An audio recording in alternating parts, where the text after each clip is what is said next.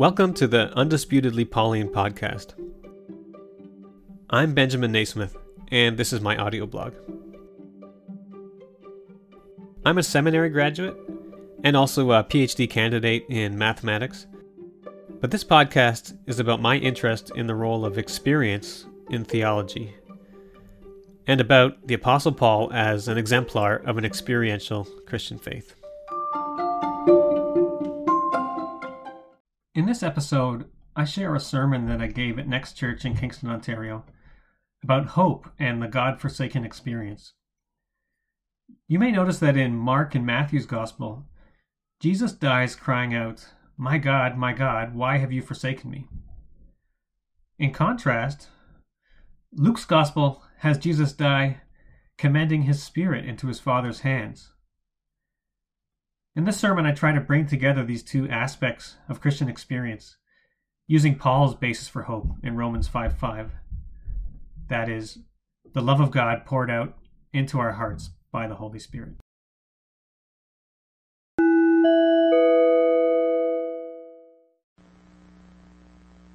Okay, good morning, everyone. Hi. Yeah. So we're looking at passages in the lectionary, like we said earlier, and uh, this week the lectionary happens to include one of my favorite passages, which is Romans five five, and uh, apparently today's also Trinity Sunday in the church calendar. So I'm going to try to say something very brief about that at the end. Hopefully it'll be helpful, but it probably won't be too helpful. So, yeah. So some of you have gathered by now. Um, I'm very interested in theology for some reason or, or another. And with any interest, it can be a little bit lonely if you don't have friends to, to share it with. And thankfully, I do have a, a couple theology friends, but I wouldn't say that I have a few friends like that. Um, these are friends who I mostly talk theology with. And uh, by the way, any of you could become my theology friend if you just talk to me about theology. It's a pretty lonely uh, interest. So, um, yeah. So I have a theology friend in California uh, who shares my love of theology, and he once shared something with me that I think was pretty profound. And this is what he said. He said, "I want to live in the dialectical tension between Mark 15:34 and Luke 23:46." So those, what are those two verses? Uh, what he's saying is he wants to live in the tension between a Jesus whose last words are on the cross are, um, "My God, my God, why have you forsaken me?" That's in Mark. And uh, Jesus whose last words are, Father, into your hands I commend my spirit. That's in uh, Luke. Do you notice that there is a difference between those two phrases and maybe a tension between those two phrases? And I'm convinced that we need to do justice to both sayings if we're going to understand the Christian faith and, and make it our own. Okay, so how can we make sense of both? Uh, to make sense of both statements, we got to ask questions like: Is there hope in a God-forsaken place? Um, is there any hope for the God forsaken? Can we find a hope that's stronger than anything that might assault it?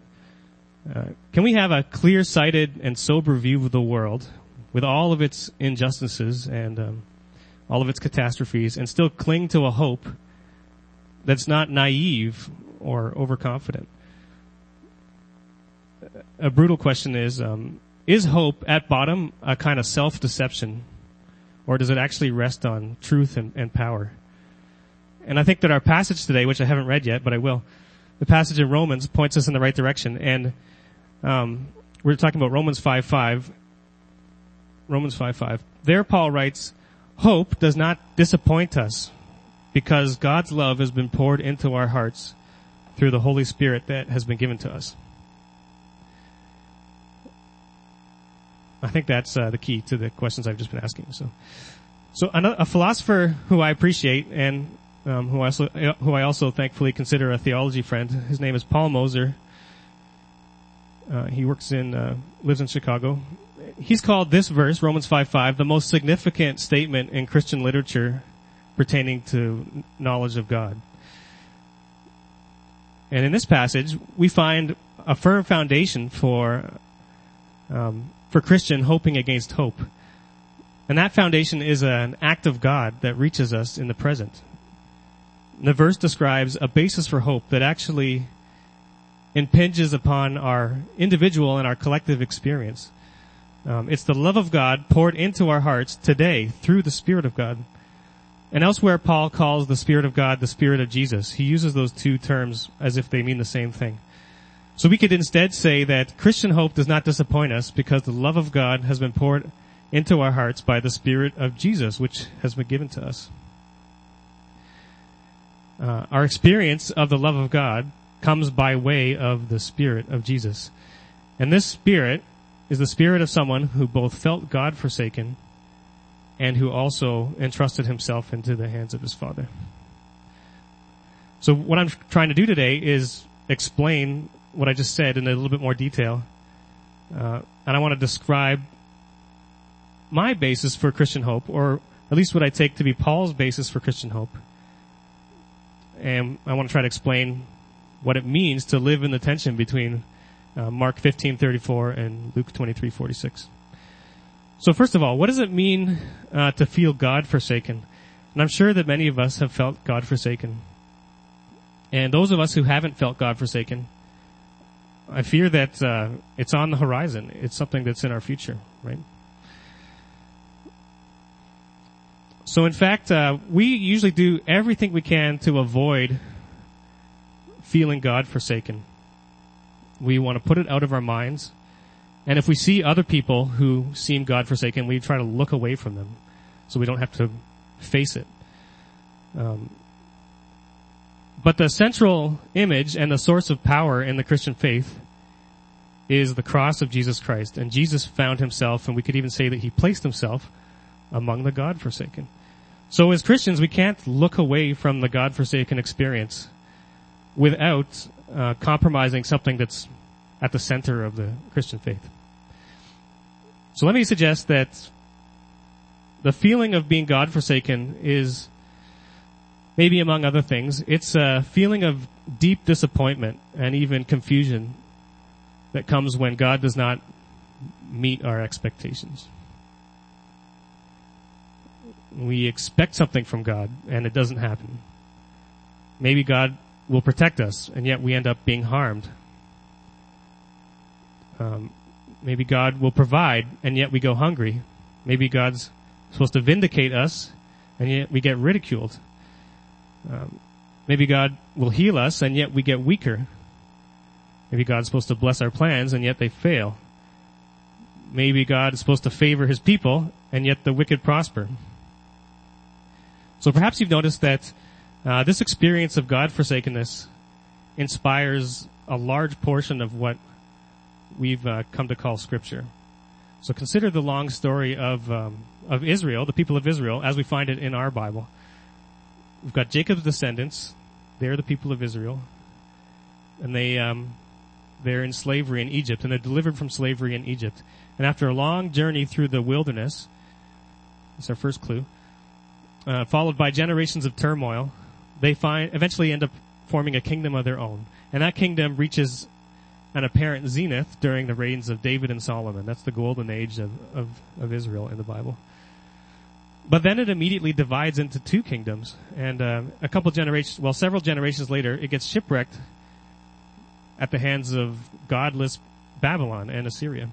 And the people end up getting sent into exile, and the temple to Israel's God is destroyed. And so a major portion of the Old Testament is dedicated to exploring a national experience of God forsakenness. That's why it's so full of like trying to explain why did God leave us? Is he coming back? What's next? They're just shipwrecked in this God forsaken national experience and they spend a lot of effort trying to think about it and describe it and work it out. Um, they want to know what could it possibly mean for God's special people to face a national catastrophe like that? And out of that collective experience, uh, an expectation forms in Israel amongst the exiled people that God is going to send a savior. The other word is Messiah. Another word for that in Greek would be Christos or Christ. And the New Testament authors and the early Christian movement are the people who think that the Savior, the expectation for whom formed out of this God-forsaken experience of national crisis, is Jesus of Nazareth. Uh, Jesus is somehow the one who's supposed to rectify this national experience of God-forsakenness. And, uh, yet, Jesus is himself crucified and finds himself God-forsaken. So, in many ways, it seems like the cure has become worse than the disease. So a common scriptural thread, as I see it, is that those who wrestle with God, and that's what the word Israel means. It means those who wrestle with God. Um, they don't simply ascend from one victory to another. Instead, God leads those who follow on a surprising path to places that are paradoxically best described as God forsaken. At least from the perspective of what you might have previously expected God to do. There's always a temptation in Christianity to embrace something that some people have called a theology of triumph. A theology in which we live in a golden age where God is no longer dangerous and it's basically just peace and prosperity on the horizon. Uh, but I'm convinced that the truth and the future belongs to something else called a theology of the cross, which is a theology that doesn't hide or obscure the God-forsaken experience of Jesus. I believe that the evidence that we find in the New Testament suggests that Jesus himself was in fact surprised by his God and Father, and he allowed his own expectations to change with time. Jesus was not born with all the answers, right? Obviously. He was not born with all the answers. What's not so obvious, and I think it's true, is that he didn't actually die with all the answers either. Um, Jesus began by preaching pretty much the same message as John the Baptist, and that message was repent for the kingdom of heaven is at hand. He began his work with a genuine offer to the people of Israel uh, from their God, and it's an offer of reconciliation. And it's especially directed to the leaders of the people who would decide which direction the nation was going to go. Uh, Jesus believed that Israel was God's vineyard and that the leaders were like the tenants of the vineyard and their job was to produce fruit for the owner. What is that fruit? Um, could be the just treatment of their neighbor and other things. And God had sent messengers, which are the prophets, uh, to the tenants of the vineyard, but the leaders had always rejected or, or mistreated them.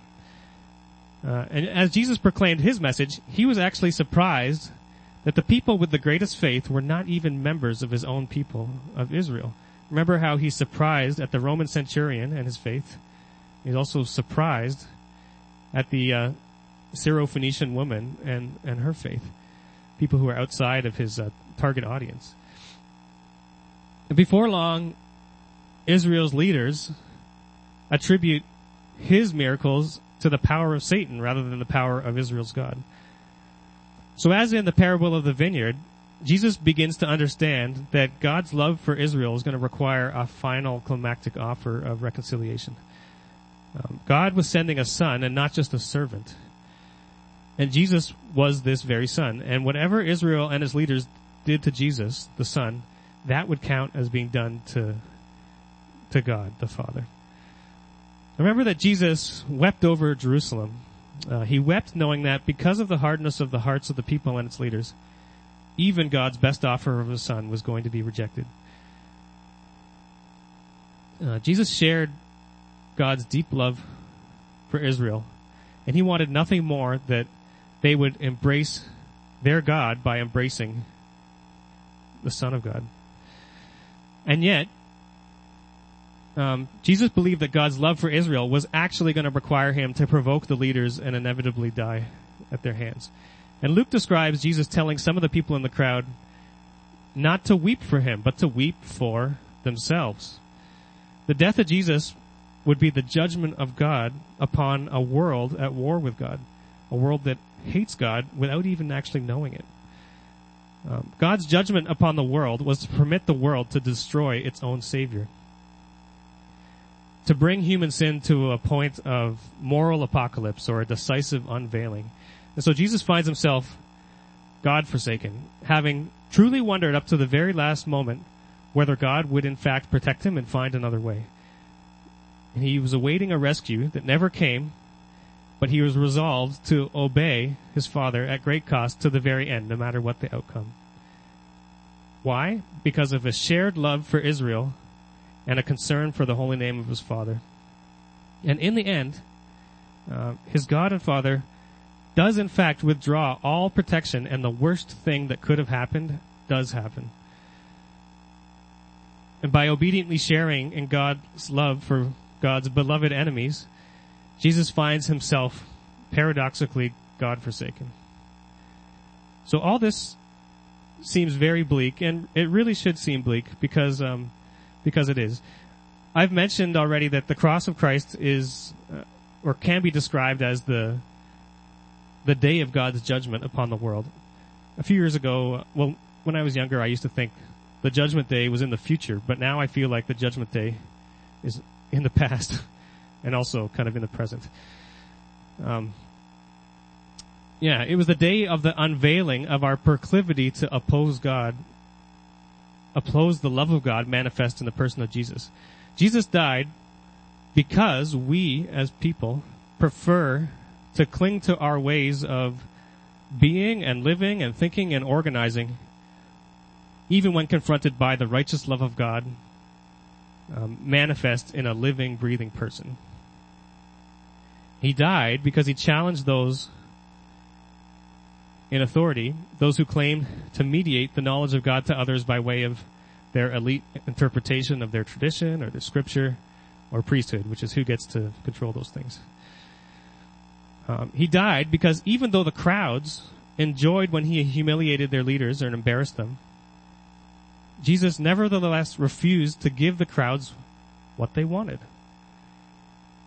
He didn't give them the prosperity and the victory that they demanded in the form that they expected. They wanted to crown him king by force so they could appropriate his power and influence for their own purpose. He didn't do that, so eventually they turned against him too. Uh, Jesus died because Pilate, the government official, he feared being brought low in the eyes of Caesar more than having the blood of innocent people on his hands. That was more important to him.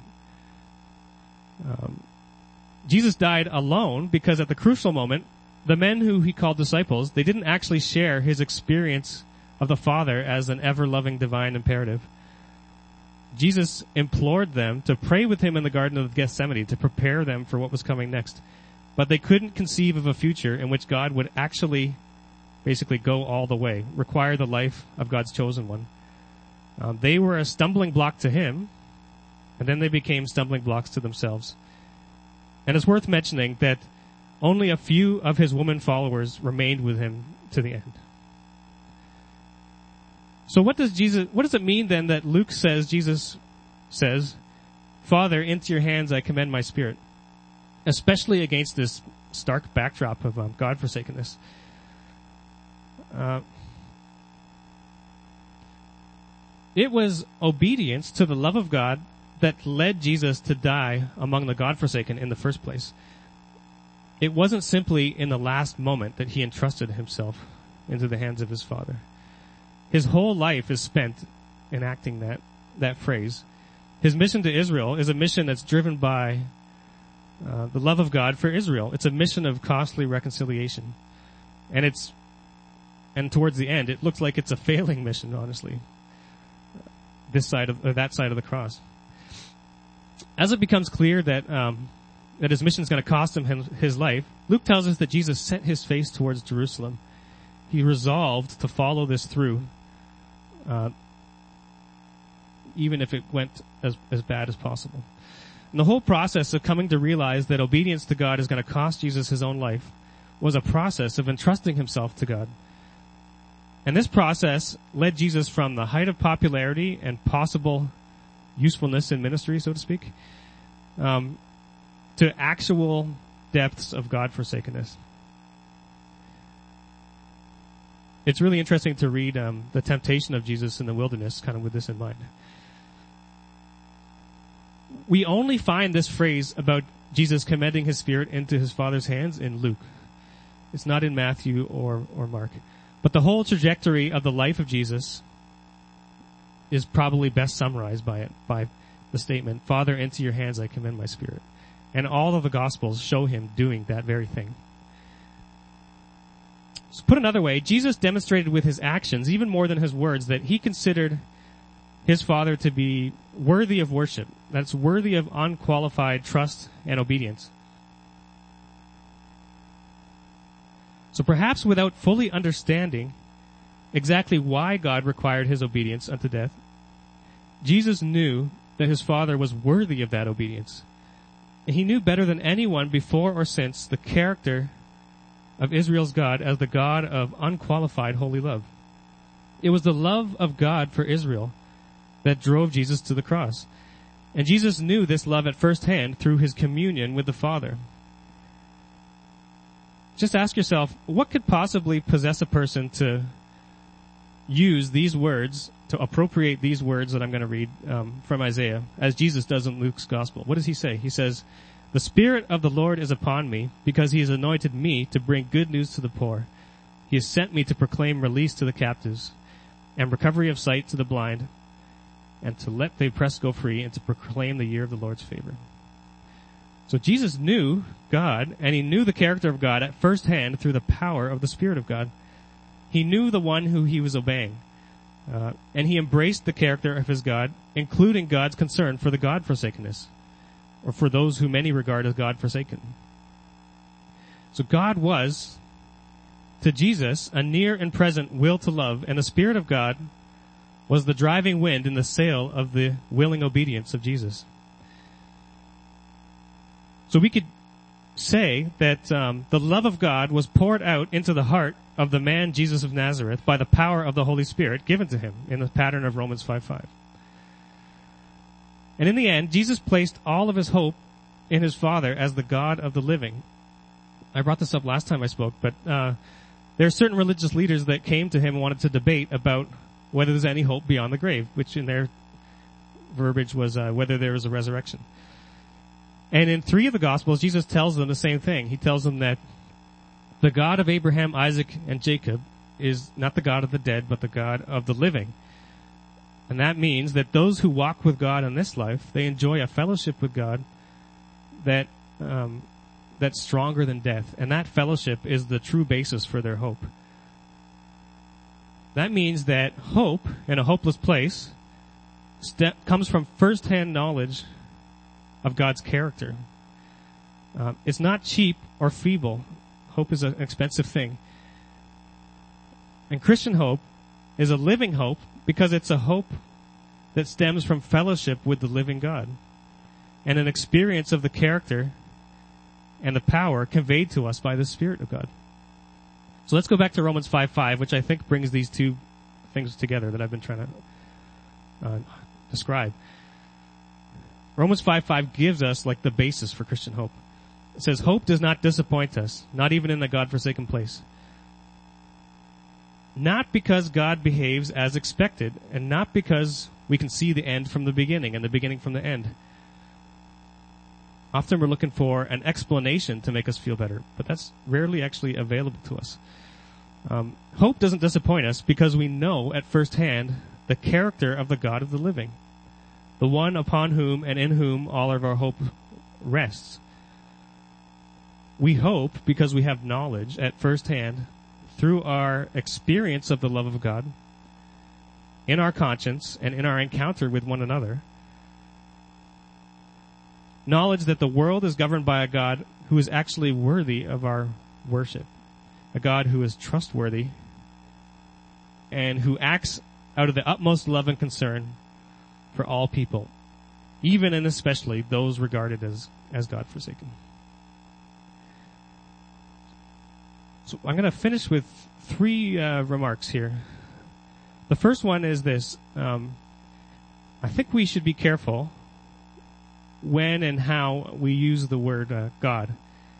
Words mean to us um, whatever we decide they mean to us. There's nothing, there's, there's literally absolutely nothing to stop me from redefining every single word I use, except that nobody would understand me. But I'm free to do that. I have the freedom to choose what I mean by the words I use. Um, and that what that means is that the words that I use they can they serve the purposes that I use them for, right? Uh, and the words I use can either illuminate or they can obscure certain crucial elements in the world around me, in my experience of the world around me. And this is true of the word God as well. So with that in mind, I'd like to share what I think is the most helpful definition that I've found for God and what it and and how it can be helpful. I learned this from the philosopher Paul Moser that I mentioned earlier. Okay, so God is, in the way I use the word, whatever or whoever turns out to actually be worthy of worship, where worship is unqualified trust, obedience, and adoration. So put another way, someone or something actually has to qualify as God, in my sense of the word, and it can only qualify if it's worthy of my trust, obedience, and adoration. Um, God is God because God is worthy of worship. And the key thing here is worthiness. All sorts of things receive worship without being worthy of the worship they receive. And there's a biblical word for that, and that word is idol. And the worship of that which is unworthy is called idolatry. Right? And this is true even if the thing that you worship, although it's unworthy of worship, is spelt G-O-D. It can still be uh, an idol and a false target of our trust. So we do well to ask ourselves, is that which we worship, whatever or whoever it happens to be, is that which we trust and adore and um, obey, is it actually worthy of the worship that we give it? And if not, then we can we should consider stopping. And once we talk about God in these terms, we need to ask ourselves, what does it actually take to be worthy of worship? And the answer, to make a long story short, the answer it seems to be, to me, has often been described using the word holiness or righteous love. Uh, and that is that God, if in fact God, is worthy of worship and therefore trustworthy. So if there is a God, that means that there's something that we can and should trust without any reservations or limitations. And if not, then there isn't. Then there's no hope. Uh, this means that if there's a God, then that God is doing right now in our actual world all that can, all that can be done to extend and promote the righteous love of God to and among all people, including and especially the so-called God-forsaken. That's what it means to say that God exists. For me. Um, a God who hates God's enemies, or those at the margins, is not trustworthy to those people. And so it's not actually worthy of worship, and so it's not actually God after all. It was a mistake to call it God in the first place.